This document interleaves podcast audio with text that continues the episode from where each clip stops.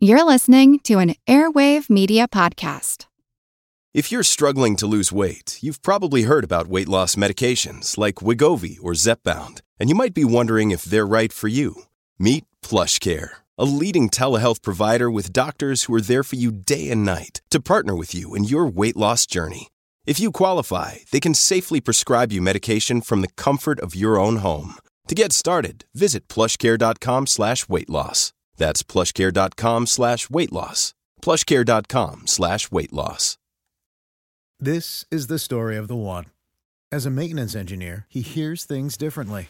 To the untrained ear, everything on his shop floor might sound fine, but he can hear gears grinding or a belt slipping. So he steps in to fix the problem at hand before it gets out of hand. And he knows Grainger's got the right product he needs to get the job done, which is music to his ears. Call, clickgrainger.com, or just stop by. Grainger, for the ones who get it done.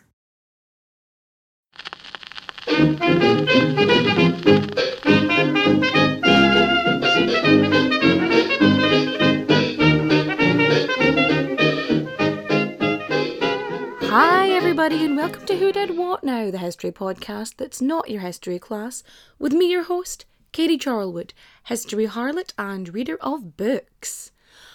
Oh, I am sorry for the delay in getting this episode out. I know it's just like a day late, or almost a day late at this point, but I was laid up for two days with what I can only describe as an excruciating headache. I felt like someone was chiseling into my brain. I had to have ice packs on my face. I have these like I can only describe them as smooth stones. Like they're like polished stones and they're very cool against the face and I would press them on my face and move them around and stuff just Apparently, they're meant to move stuff inside your head. I don't know. I try. I would try anything. That I mean, this is the girl who literally made a wish on a dandelion the other night because they ran out of ideas of things to do that could help a situation.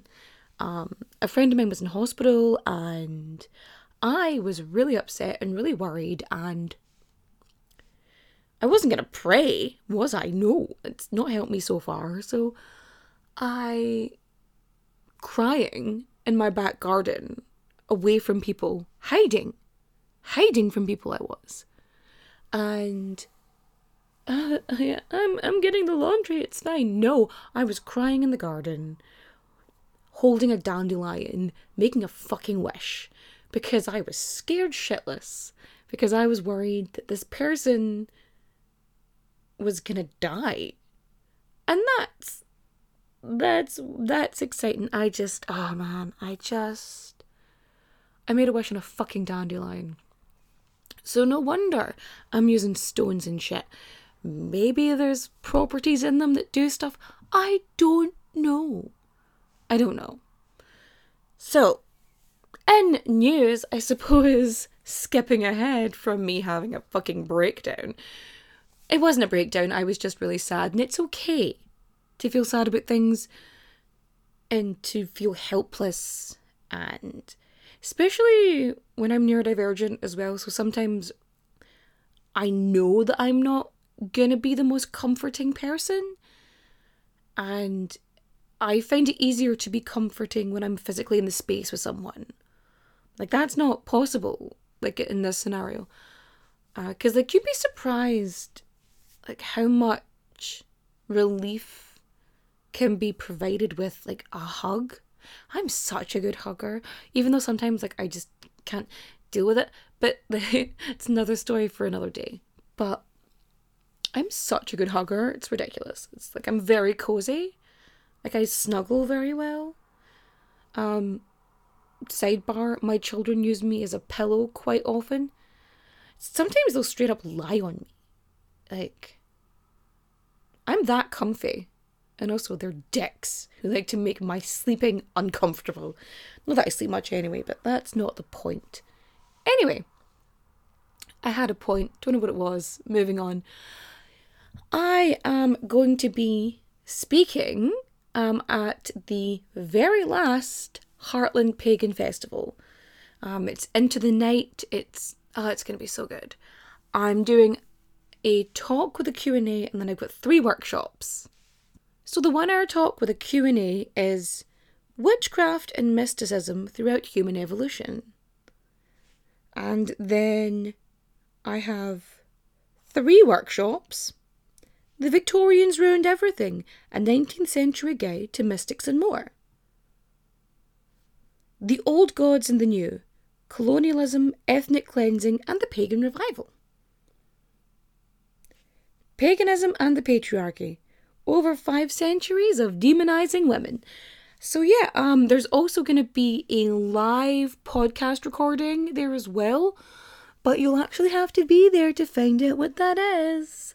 So I'm going to put a link for registration down below, and you get a discount if you use the code KATIE23. So K A T I E 2 3. So that's going to be fun. Yeah. Um, oh, I'm going to be in August of this year, I'm going to be doing a speaking engagement, a little talk, a wee chat, something a bit fun at the Dunfanaghy Workhouse for Heritage Week because the theme is living heritage, and you know, I I've got a wee something up my sleeve. You're gonna love it. I'm sorry, but my friend Shauna just she just sent me a reel um, she's one of the few people that I allow to send me memes because I she's one of the few, and she sent me a, of I think it's Sharon someone who are dressed. Um, the only way I can describe it uh, is tacky camp rhinestone cowgirls. Uh, I it had me fucking giggling. Jesus Christ. Um, we last year's New Year's, uh, we had a theme of women who definitely didn't kill their husbands party. it was very femme fatale. It was fabulous. And there was gowns. There were gowns, darling. And crowns, gowns and crowns, because that's just how we live our lives.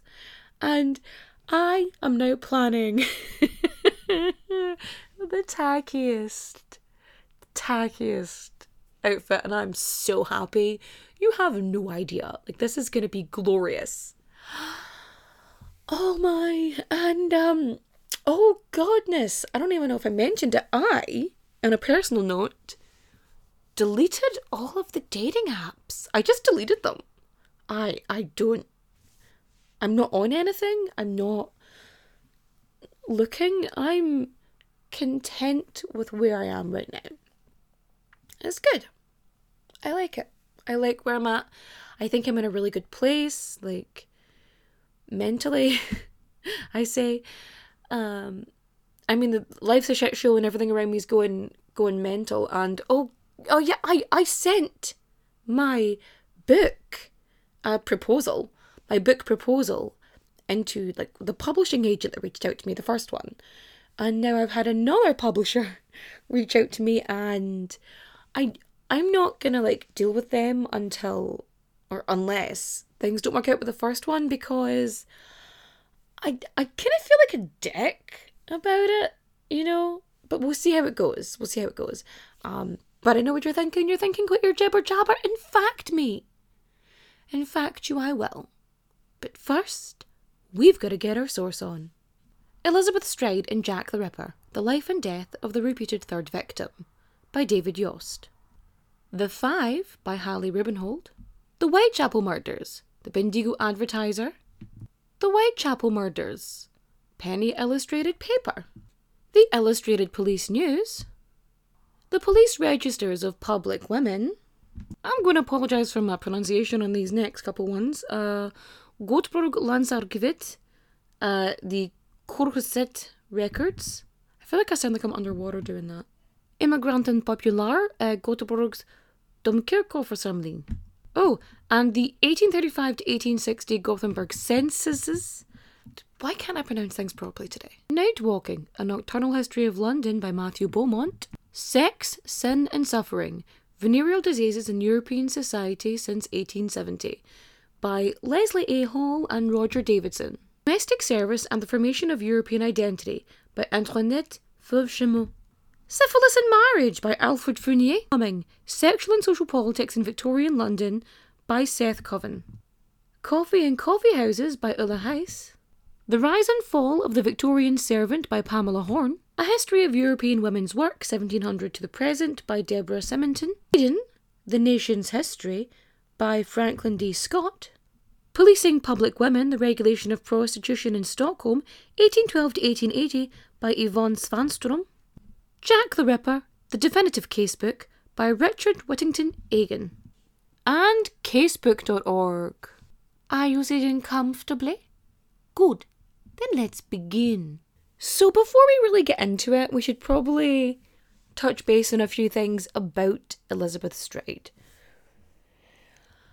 Elizabeth is known as the third canonical victim of Jack the Ripper. I have a difference of opinion on that one, and I will explain why at some point during this ramble. And also, in addition, furthermore, Elizabeth definitely falls into the category of what some would seem as as the less dead. Definitely, she would fall into this idea of being a less worthy victim. And the whole purpose of this series, the, the five canonical victims of Jack the Ripper, is to tell the story of these victims, of their lives. And I'm not saying that Elizabeth was necessarily a bad person. I'm just saying that she is a product of her environment. And did she always take the most righteous path? No.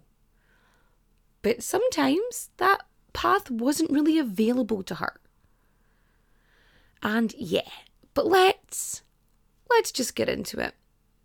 So this episode is dedicated to Aubrey. And now let me tell you the tale of the life of Elizabeth Stride, the third canonical victim of Jack the Ripper. So Elizabeth was originally born, originally born, as a, no, originally from. you know what, that's fine, I'm keeping it in, I don't care.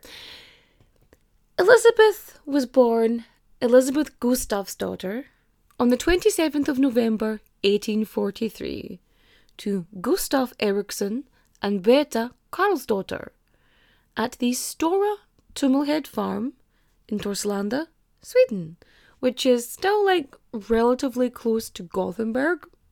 Elizabeth is the second child in the family and also a second daughter. So she has a big sister, Anna Christina, who's like three years older than she is. And, you know, I'm sure that these farmers in rural Torslanda were really happy to have another girl in the house and not a strapping young man who could do the heavy farm stuff. Well, they don't actually have to wait too long because um, her younger brother Lars is born in 1848 and Svant in 1851. So, you know, there were boys coming. It's fine. But this is, you know, a farmland and it was actually a period of drought. So, like, obviously that's not good. However, even though this is not the best time, like, agriculturally, you know, this family is actually doing pretty okay. So, um, Gustav, he's he's pretty comfortable as a farmer.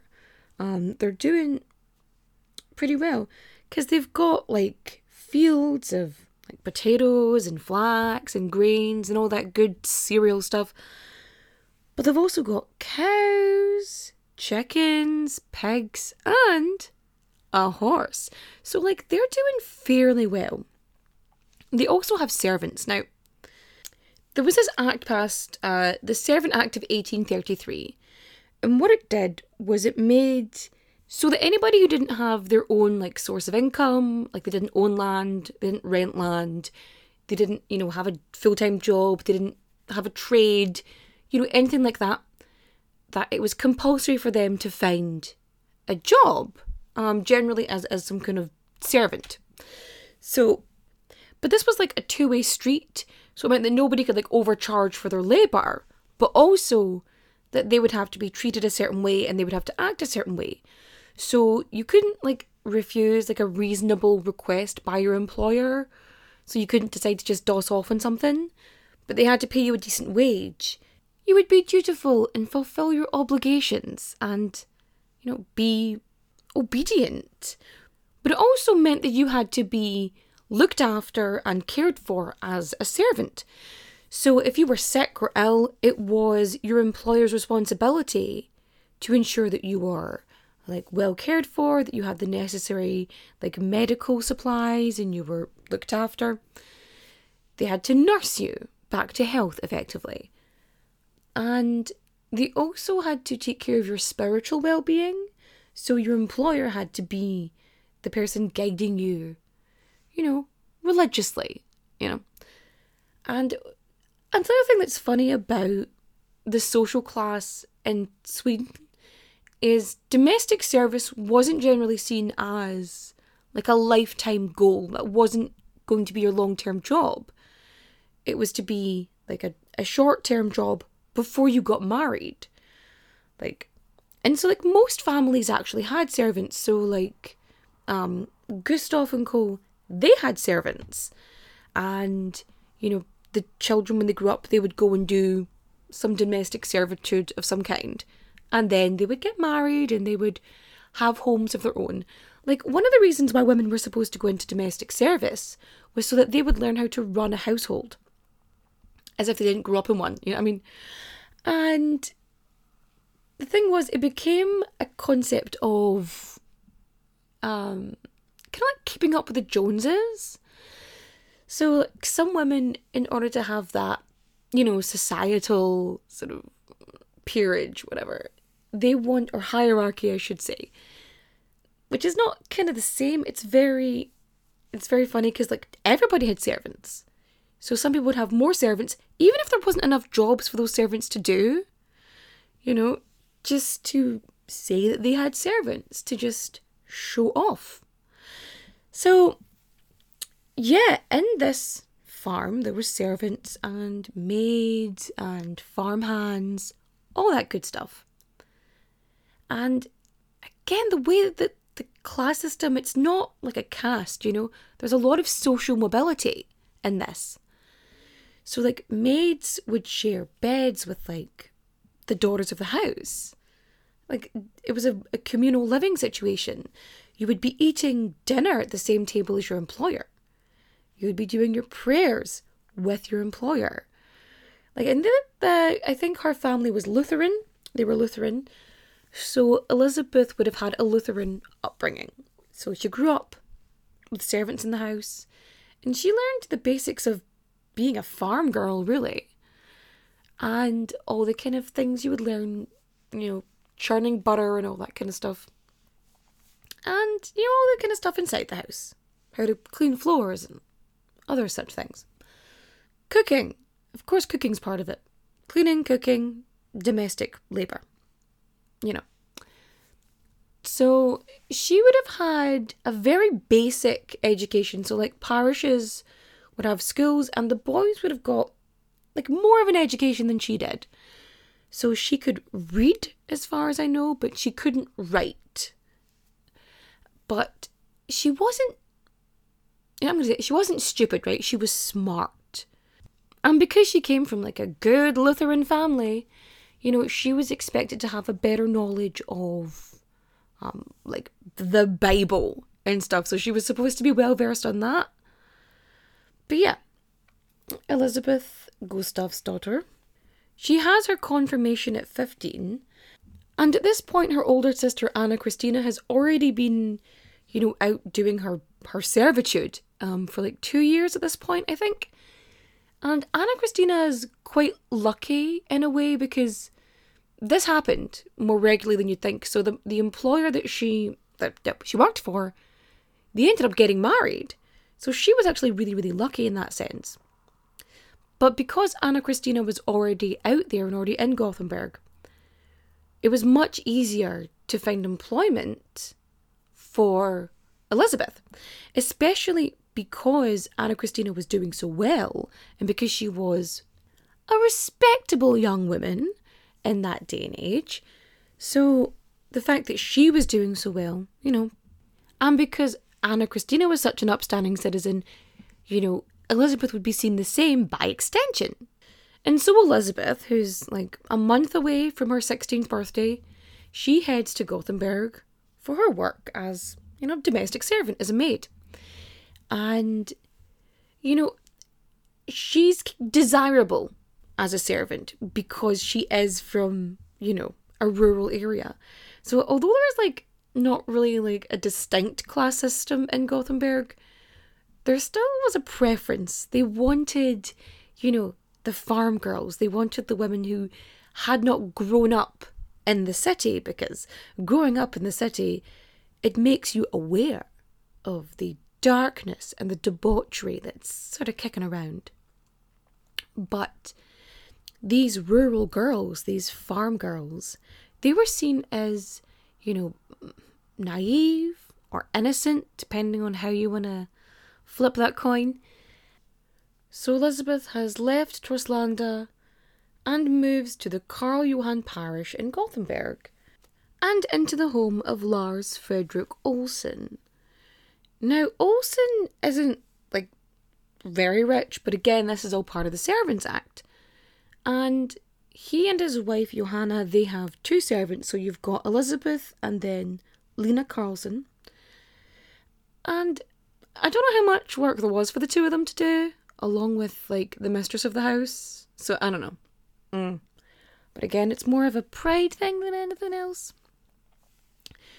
But, you know, the girls couldn't really go out and do anything without, you know, their master or mistress's permission. So they wouldn't be going out to the beer house and they wouldn't be going out to meet um, or find, I suppose, a paramour of any you know situation. And because of this, the majority of the company that Elizabeth would keep is basically whoever's in that bloody house. So the men, the women, whoever is frequent flyers in the Olsen household, that's the people she's hanging out with.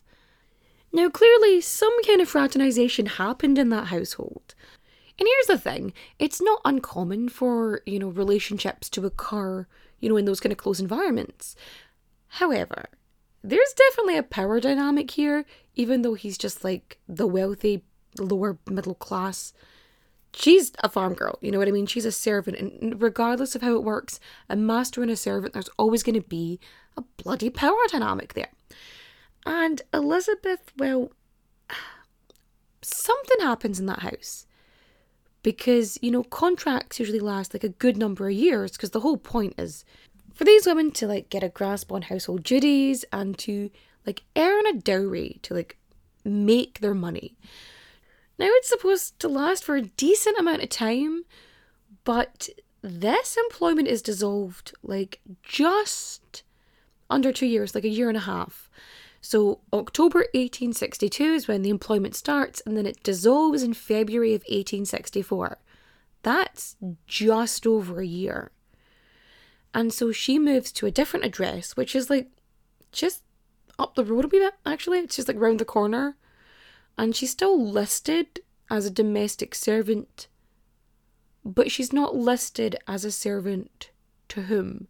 So I'm thinking logically about this it seems to me that seeing as she was in an abode and was not, you know, willingly forthcoming with the name of an employer, it seems to me that she was maybe a little bit of a kept woman. Maybe she had been promised something, maybe this person was making good on their promises, and maybe they were going to have to stop that soon. Because by March the following year, Elizabeth is very clearly pregnant. She's like six months along. So wherever she went to, somebody was, you know, having some fun up there. And this is a takes two to tango. We don't know if she was forced into a situation or whether this was. Uh, I'm going to call it grooming. You know, whether it was grooming or by force and then had no other option, or was I, I don't want to say a willing participant because again the power dynamic it doesn't mm, it doesn't feel comfortable because at what point does she really have agency because clearly she has been left out in the cold in this one and not just because it's march in sweden But she's clearly pregnant and she becomes of notice to the authorities. Now, you're thinking, why would they care if a woman was pregnant? Well, here's the thing in Sweden, it was basically illegal to have a child outside of wedlock. And if you were seen to be less than virtuous, well, then the police would be looking for you. So they had this register of public women, right? In Sweden, uh, well, there's two lists actually people who were suspected, and then people who were, well, official. And uh, basically, how do I put it? It's like a whore list. It's like a list of, of prostitution. And if you had a, a child outside wedlock, you're basically seeing the same. A woman selling her body, right? Now, I'm going to call this prostitution because I don't see agency in this. Like, it's not like modern, you know, someone chooses to be a sex worker. This, there's a lack of agency here. This is a forced situation where women have no other option. So, Elizabeth, she is perceived as being, you know, a fallen woman, and as such, she's basically pushed into the scenario. So she has to go on this list, this official register, and she becomes Alman Kvinna 97. Part of me just wanted to go like Dutch with it, but with that weird Swedish voice I do whenever I speak Dutch and just be like, Seten nekente. And you would have been like, yeah, that's totally, totally Swedish. You'd be fooling me there. No, no, I, I don't know Swedish numbers. Uh, my brother speaks Swedish. I probably should have asked him. But anyway. Because, yeah, up until 1864, like, having affairs, committing adultery, and uh, having illegitimate children was, you know, illegal. But the weirdest thing is, like, you know, this is gone now, but it's still perceived as as bad, as dodgy, as shitty. Except the only person it seems to punish is the woman, Kelsey Priest. So this police register, you know, the two lists of the suspected and the actual lecherous living women, ooh, full of debauchery and deviancy and all those other D words. And like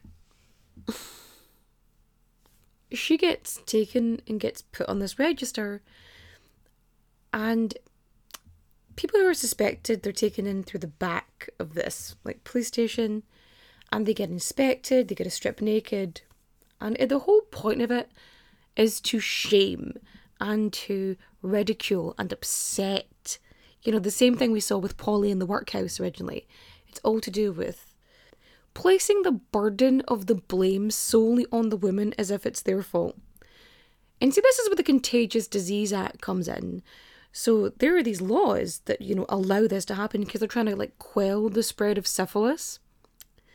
Because of course it's the women's fault that the syphilis is spreading, not the men who are wetting their whistle. No, no. It's the women's fault for doing it.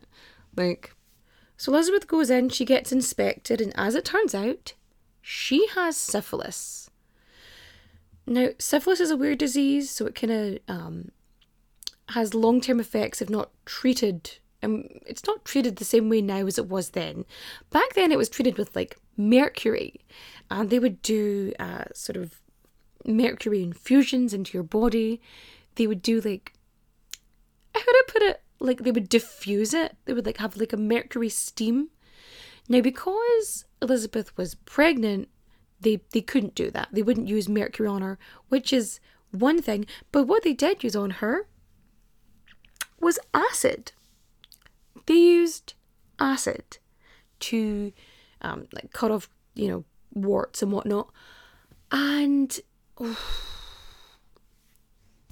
uh, trigger warning: I'm going to talk about child loss so you might want to skip forward about a minute. Okay. So, uh, what happens is, is she's in there for a month, and she ends up, as a result of this treatment, uh, prematurely giving birth, and they're a stillborn baby girl. As a result of this treatment, now the child could have contracted syphilis while being inside her, but again, we won't know that because, you know, this procedure caused an early death. Now, that's going to be an incredibly horrific experience for this young woman to go through and to go through it alone and to have, again, this horrific shame and blame on her as if it's all her fault. And she's in the Kurhuset. And she is labelled as a fallen woman, the villain, the vixen. And basically, she can't get a job because she's on this fucking register. And as a result of this, she ends up having to go into the very line of work they accused her of initially.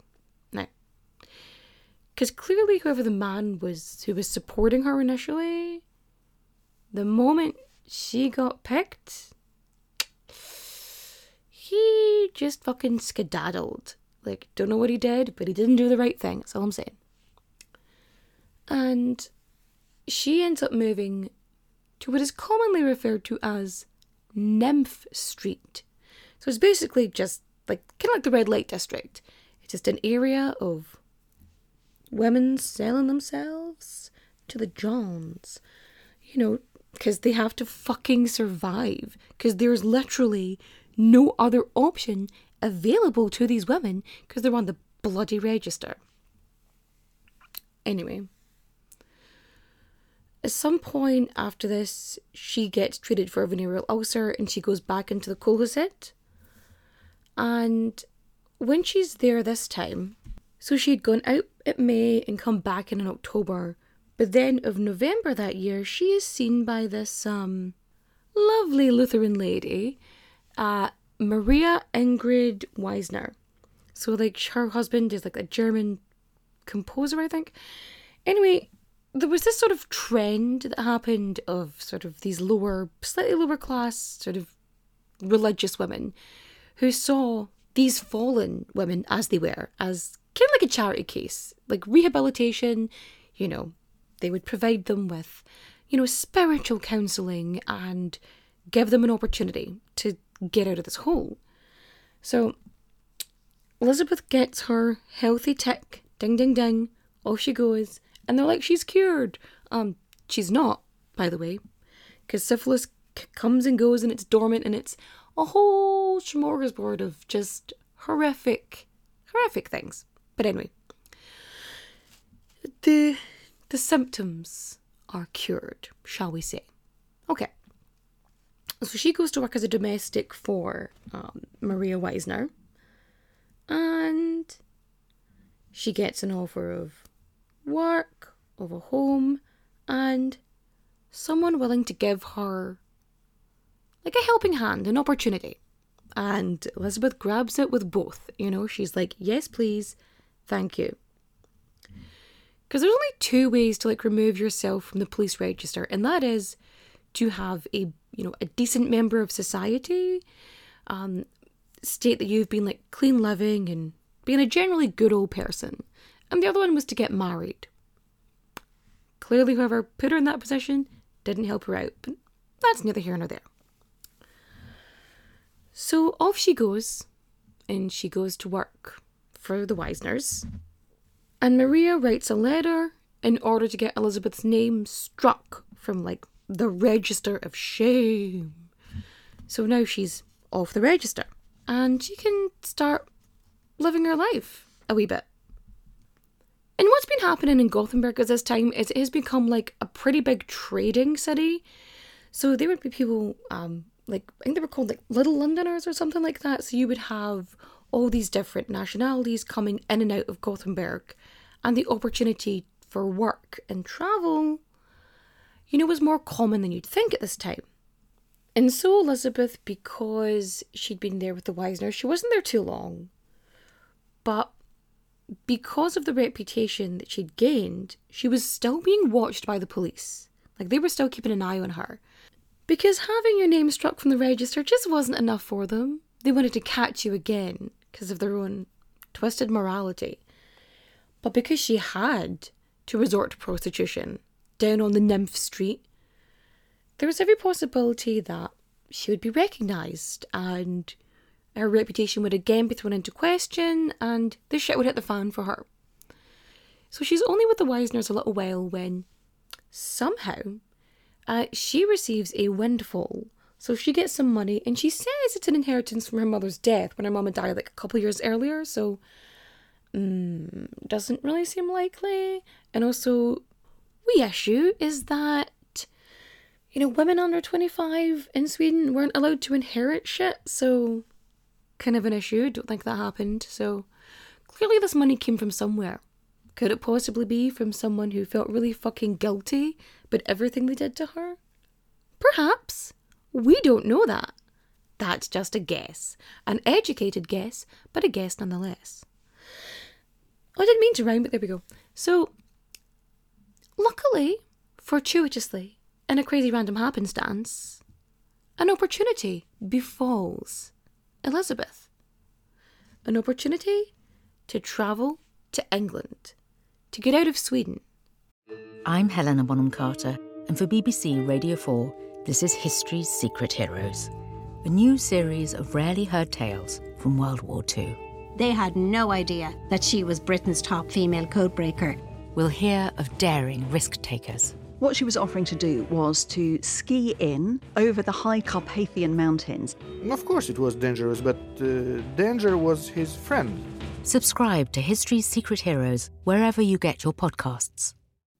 Hello, everyone. Stakuyi here. And I'm Gabby. And we are the hosts of History of Everything, a podcast which you can probably guess by the name is, well, I mean, it's about everything. Do you want to know why people thought potatoes were evil and would give you syphilis? Are you curious about all the stories of the terrible and stupid ways that people have kicked the bucket over the years?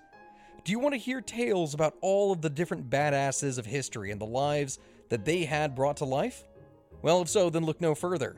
History of Everything is just the right podcast for you. It's available on Spotify, Pandora, and anywhere else that you get your podcast from. Join us for some fun and just see how weird and wacky history can be. Hello, everyone. You may recognize me as Gabby from the History of Everything podcast. And my name is Brenna, and you don't recognize me from anything yet. Together, we're two scientists who explore all of the weird little questions and conspiracies of the universe in our new podcast, Mystery of Everything. Everything has an explanation. We hope. But that is what we're here to figure out. We will dive into the science behind many popular conspiracy theories, such as vaccines causing autism, flat earth theory, and was the moon landing fake? And if so, why the heck would anyone even do that? But it's not just conspiracies. There's a lot of cool mysteries that we will attempt to use science to explain, such as near death experiences, what made the Vikings go berserk, and can I control my co-host with MK Ultra? Wait, what? anyway, make sure to check out the Mystery of Everything podcast everywhere where you find your podcasts.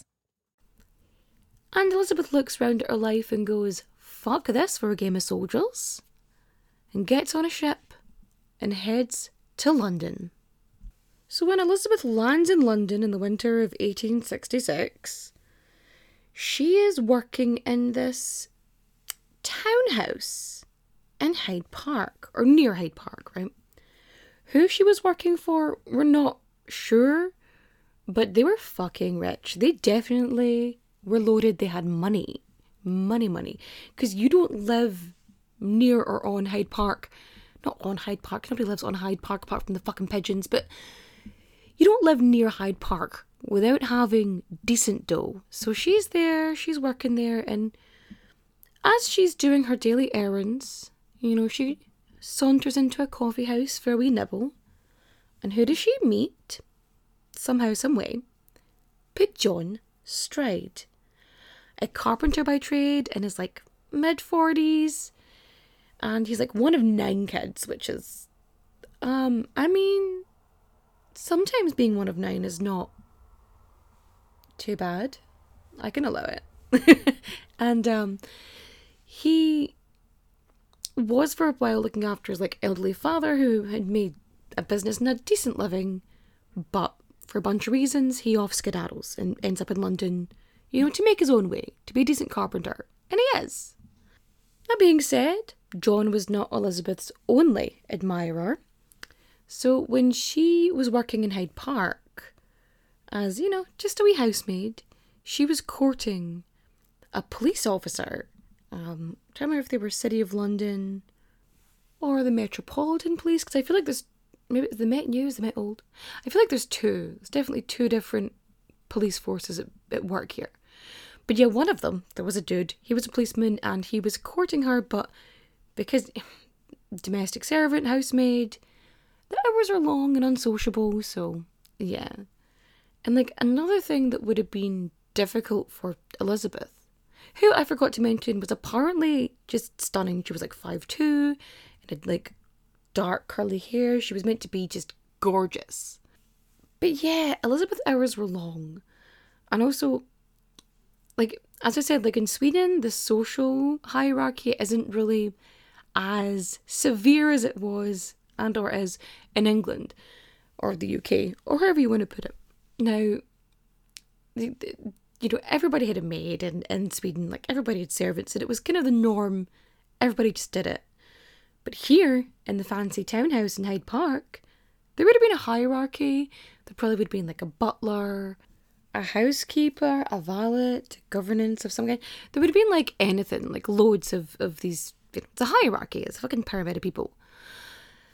But yeah, it would have been a very different like way of being. She wouldn't like spend the same sort of time with her employers. There wouldn't be the same level of fraternization that there was with, you know, the people in Sweden, which I guess is kind of a good thing for her.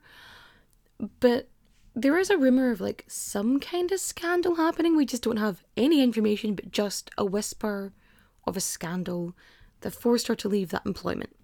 And I think this was either late 1868 or early 1869. But whatever happened, she did manage to leave with a reference, which is great, and she ended up securing employment. And she ends up working for Elizabeth Bond, who's a widow, and she owns this. It's a fancy boarding house, right? It's for the genteel clientele. So, like, decent lodgers, you know, not scummy lodgers, like, well, well groomed and mannerly, respectable, with just enough money, you know, that sort of way. And then in 1869, Elizabeth marries John Stride.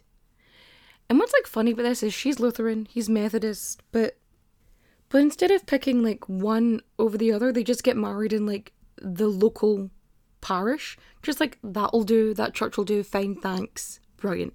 Now Elizabeth, as you said, gorgeous, and she's 25 at this point.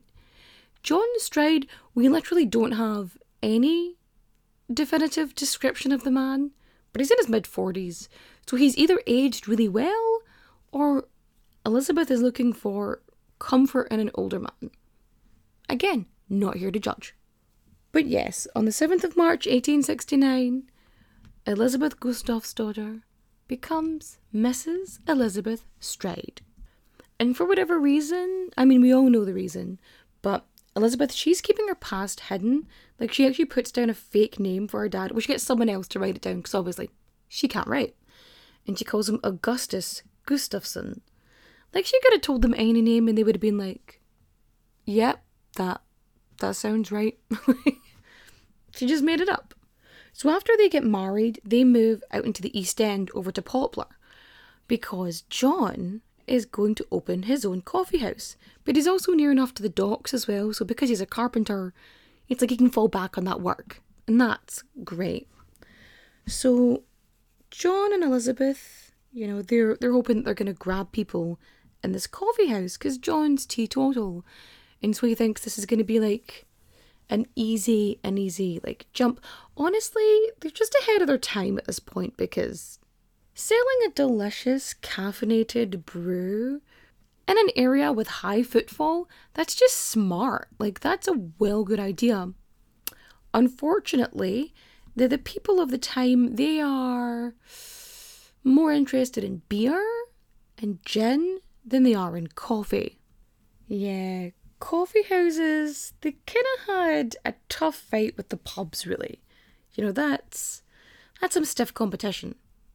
Which the Strides were soon to learn very, very quickly.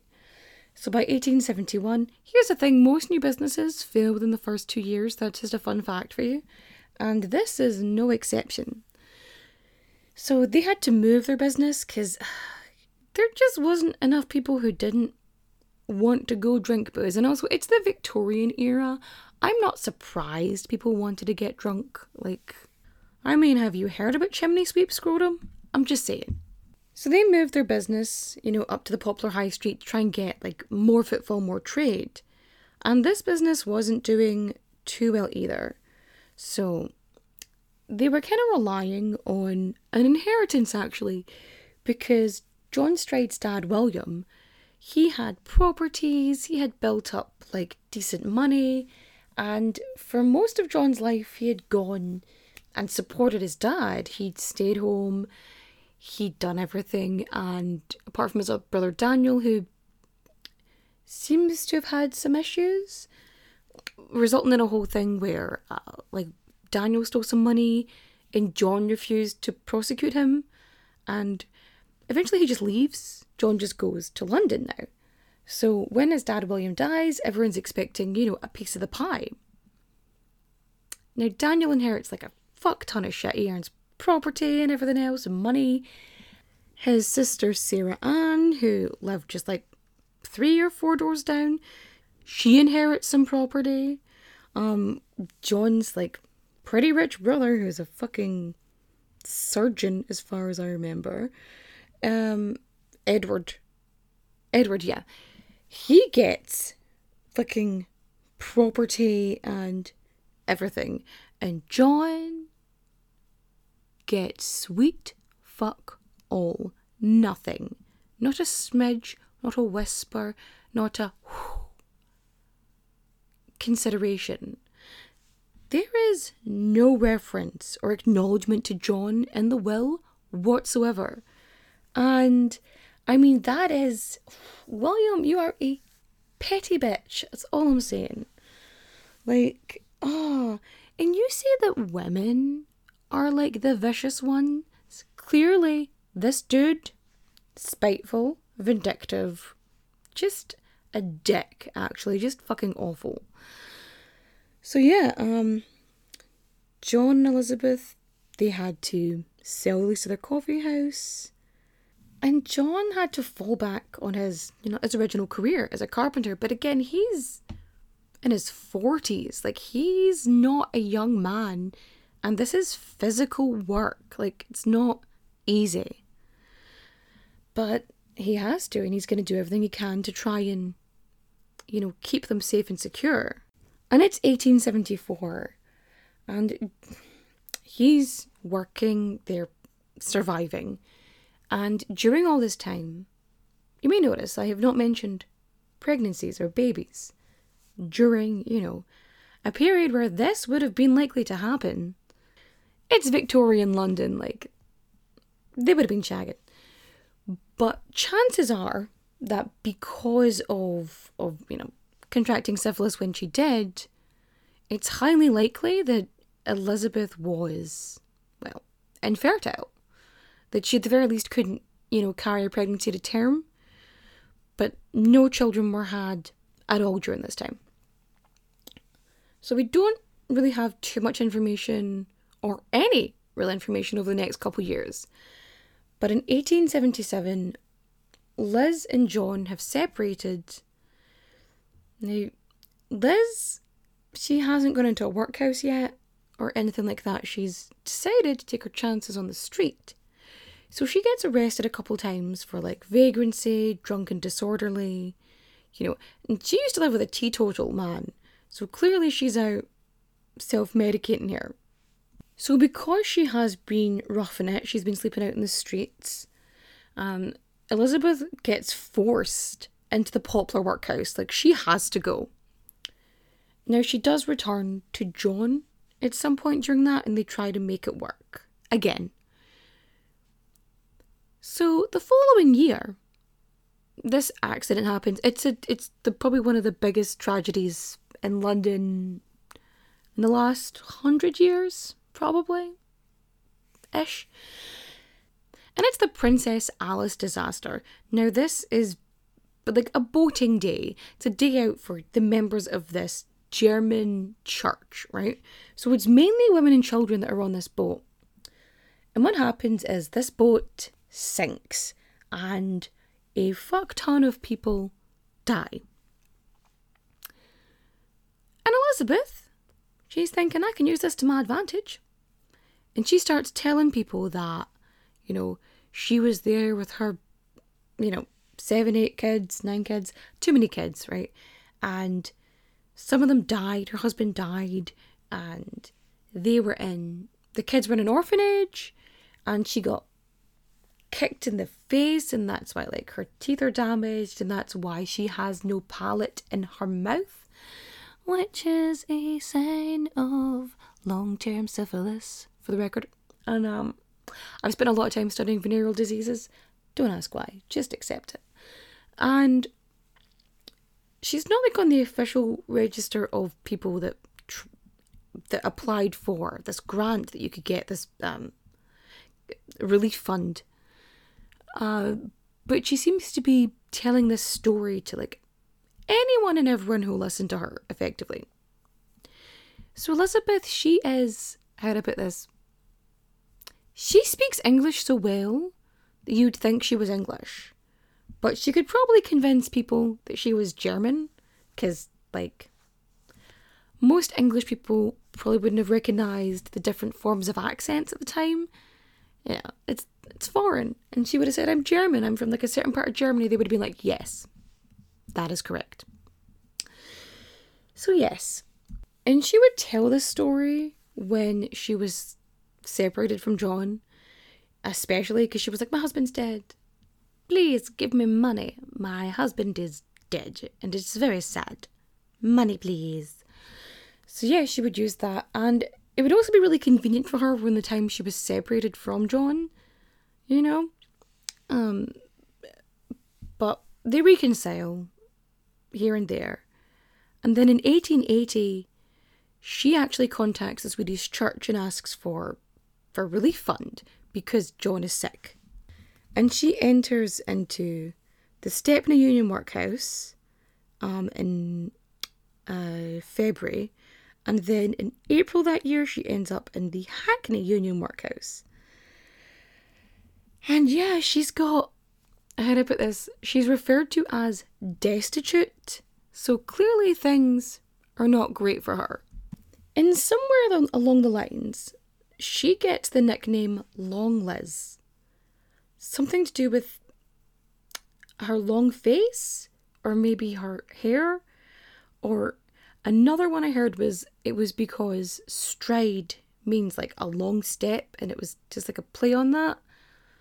Because I don't know. I mean, it's at least imaginative. It's got a tiny bit of thought in there. We should, but Long Liz, she gets called Long Liz, and by 1881, she gets admitted to the Whitechapel Workhouse Infirmary because she's got bronchitis. So she's there, she's being treated in like, it's like December of that year. And then by January of 1882, she gets moved out of the infirmary and into the workhouse. So the bronchitis is like, they're like, it's under control. You can go into the workhouse now and you can work and, you know, earn your keep.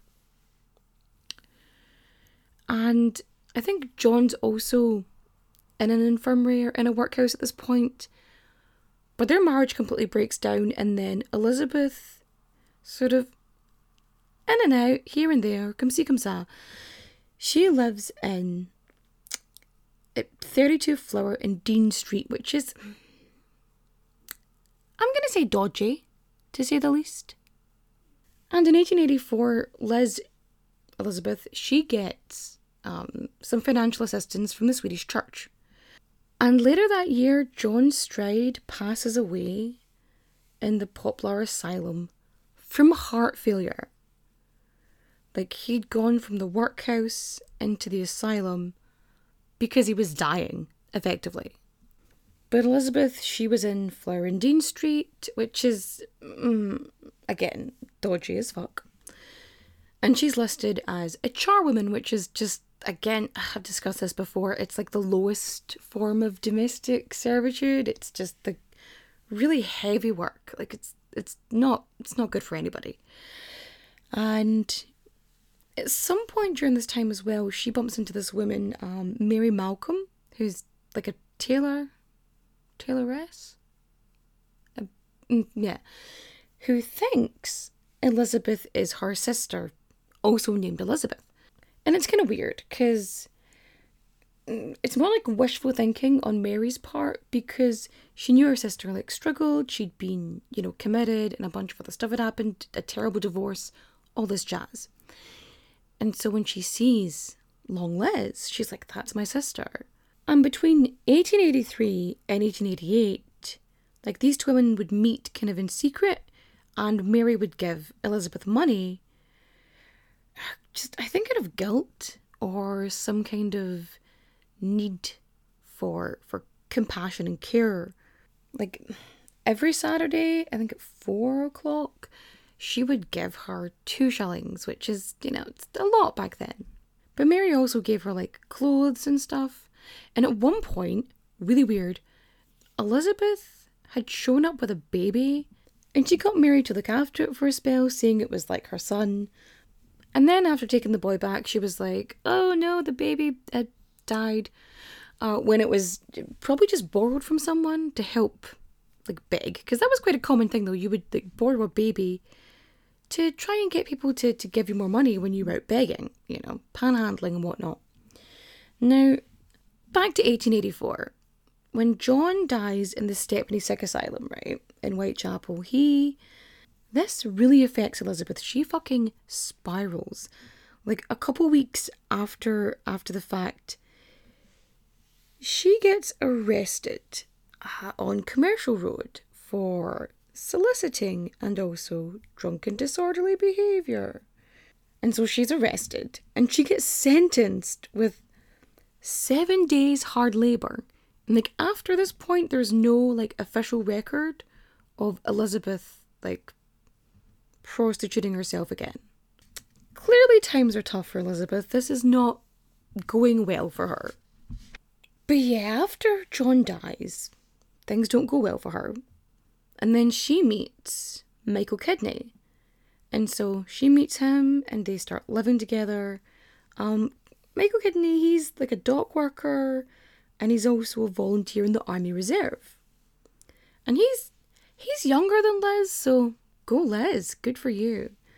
But they start living together. They've got lodgings on um, Devonshire Street and then Fashion Street. Now, this was not an easy relationship because the two of them like to drink and the two of them like to fight. Michael Kidney more so. Like, Elizabeth reported him to the police for beating her and his brutality and and like a lot of women who suffer domestic violence she retracted those claims because what else are you going to do? Like, so they would fight and he would do things and she would leave. And every time they left, over the three years they were together, every time she left, she would go down to Flower and Dean Street. She would stay in the boarding house. And she would come back every now and again. And he would say it's because, you know, she liked him more than she liked anybody else. And then Kidney. Kidney, who was a drunk and a domestic abuser, was also, and you're going to be shocked by this, I know, an adulterer. So he would cheat on her because he contracts syphilis. Now, he couldn't get it from her because at this point she's not contagious because that's just how the stages of syphilis work. She's not contagious at this point. So he was clearly out stooping someone else. Speaking of syphilis, so, syphilis is a degenerative condition and it basically rots your brain, right? And I'm not entirely surprised that between that between 1886 and 1888, she's swearing and cursing and using uh, obscenities like really consistently. Like they're getting worse, right? Just with abundance. And she's getting arrested for being drunk and disorderly. And Elizabeth at this point is like in the tertiary, like phase of, of syphilis, so yeah, she's arrested four times in three months and things are just not getting better. And she's got neurosyphilis, and because she's a drinker as well, like the, the, the issues of the disease, the symptoms, you know, they're they're hidden by the fact that she drinks. So like people just see the fact that she's drinking and they wouldn't make the connection with the fact that her brain is deteriorating. But yes, after leaving Michael Kidney a final time, Elizabeth is staying at 32 Flower and Dean Street. So Elizabeth, she does some cleaning of the workhouse on the 29th of September 1888, and she earns a sixpence for it. And after that, she heads on to the Queen's Head pub on Commercial Street. So she goes out for a bit, but she does return back about half six that evening with Elizabeth Tanner, who's, you know, in charge of Dean Street. And so she pays for her lodgings. So later on that evening, Elizabeth gets ready to go out and she asks um, Catherine Lane, another woman in know, the lodging house, to look after a length of green velvet you know, she's like, this is good quality fabric. You know, what she was going to do with it, we don't know. She's only got one set of clothes. She's probably going to, like, sell the velvet, probably. And she heads out the door. And this is where things get muddy. We have all of these contradicting reports regarding where Elizabeth was and what she was doing. Like, apparently, she's been seen arguing with a man. At one point, she was walking alone. She was wearing flowers. She wasn't wearing flowers.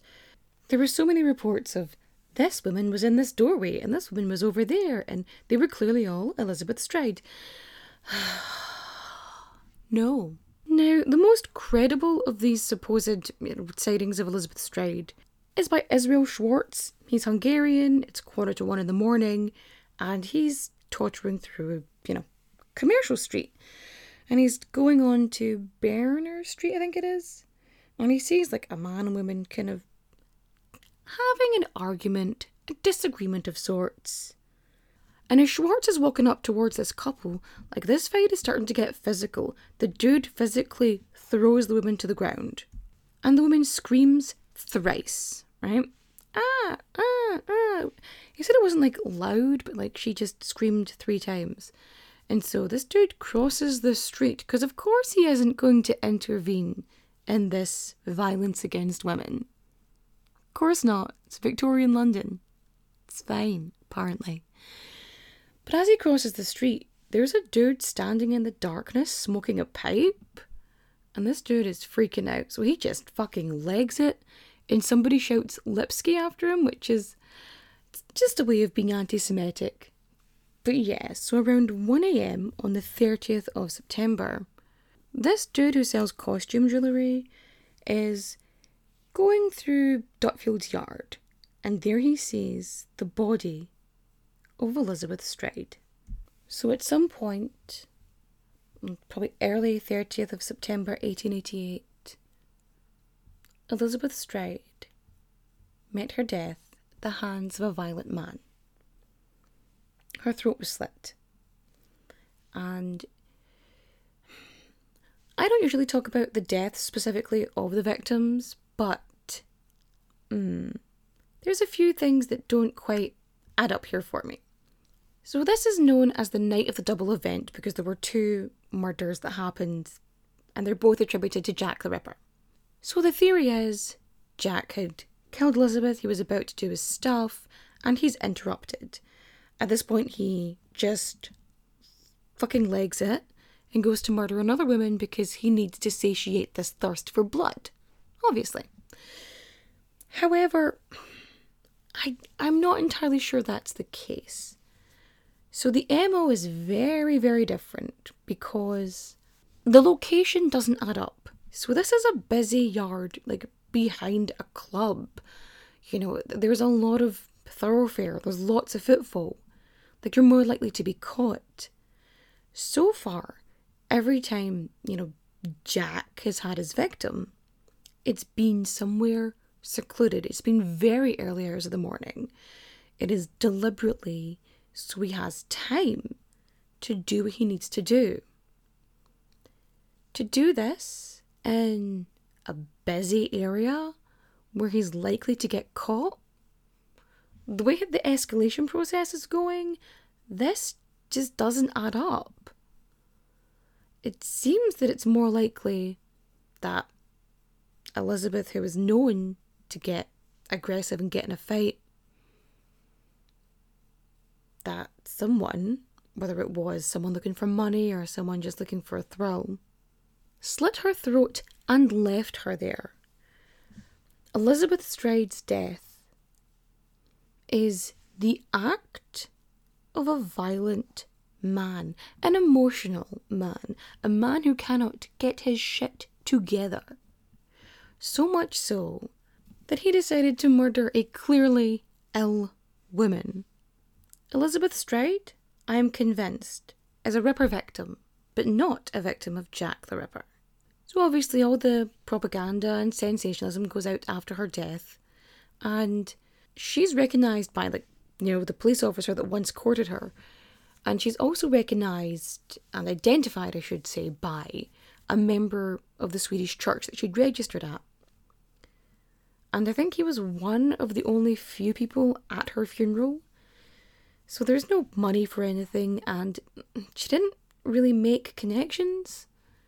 So she gets lowered into a pauper's grave. And this fella stands out at her inquest and talks about her and tries to give her some autonomy. And he provides a prayer in Swedish, a Swedish prayer, at her funeral. And so ends the story of Elizabeth Stride. Now, if you liked my retelling of this horrific story, feel free to rate and review five stars. Spotify, Apple Podcasts.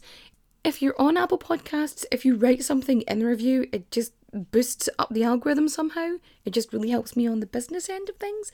Now, um, God, I feel so weird having to be like really positive after just this horrific tale of of drudgery and shame and pain like it's oh, it's so exhausting. Whew, I feel weird about it. But yeah, uh in the iTunes, Apple Podcast bit, anything you say just just helps. It does. Now, uh, you could say anything. You could tell me your favorite holiday. You could tell me your least favorite pie filling. I don't know. Whatever works. It doesn't really need to be about me. Nobody reads it anyway, apart from me, who loves to hear your compliments because I'm just that person who needs your constant validation. I'm kidding. Or am I? A wee bit. So, yes, don't forget you can follow me on the socials. Um, I have some Patreon stuff coming out at the end of the week as well. I'm Who Did What Now Pod on like nearly everything apart from Twitter, where I'm Who Did What Now PD because there weren't enough characters in the username. I could have shortened it down, but I did not do that. So, recommendation time. Gonna do recommendations. So, we have reading. You know what? Everybody should read at least one Horrible Histories book. That's your assignment. Go read a Horrible Histories book. They're they're fun and they're generally close to the truth. It's always funnier the closer you are to the truth when it comes to history, as I'm saying. Uh, for listening, I am going to recommend the song Labor by Paris Paloma. It fills me with a feminine rage, which I just kind of need it uh, at occasions, and it just, it's so powerful and it makes me think of so many events. It's just astounding. And for watching you know what I was watching actually, and I'm going to recommend. I don't know if I'm watching because it's good or I'm watching it because I'm just invested in Beth Dutton as a character. Because I generally like unlikable women in TV shows. So Yellowstone, I've been watching Yellowstone, and I think I have a thing for Rip Wheeler. I I wasn't expecting it, but uh, maybe I like a reformed man or just a broken man. Either way, I'm I'm feeling it. So that is everything this week, and I shall bid you farewell. Adios, au revoir, au revoir, my friends. Bye bye.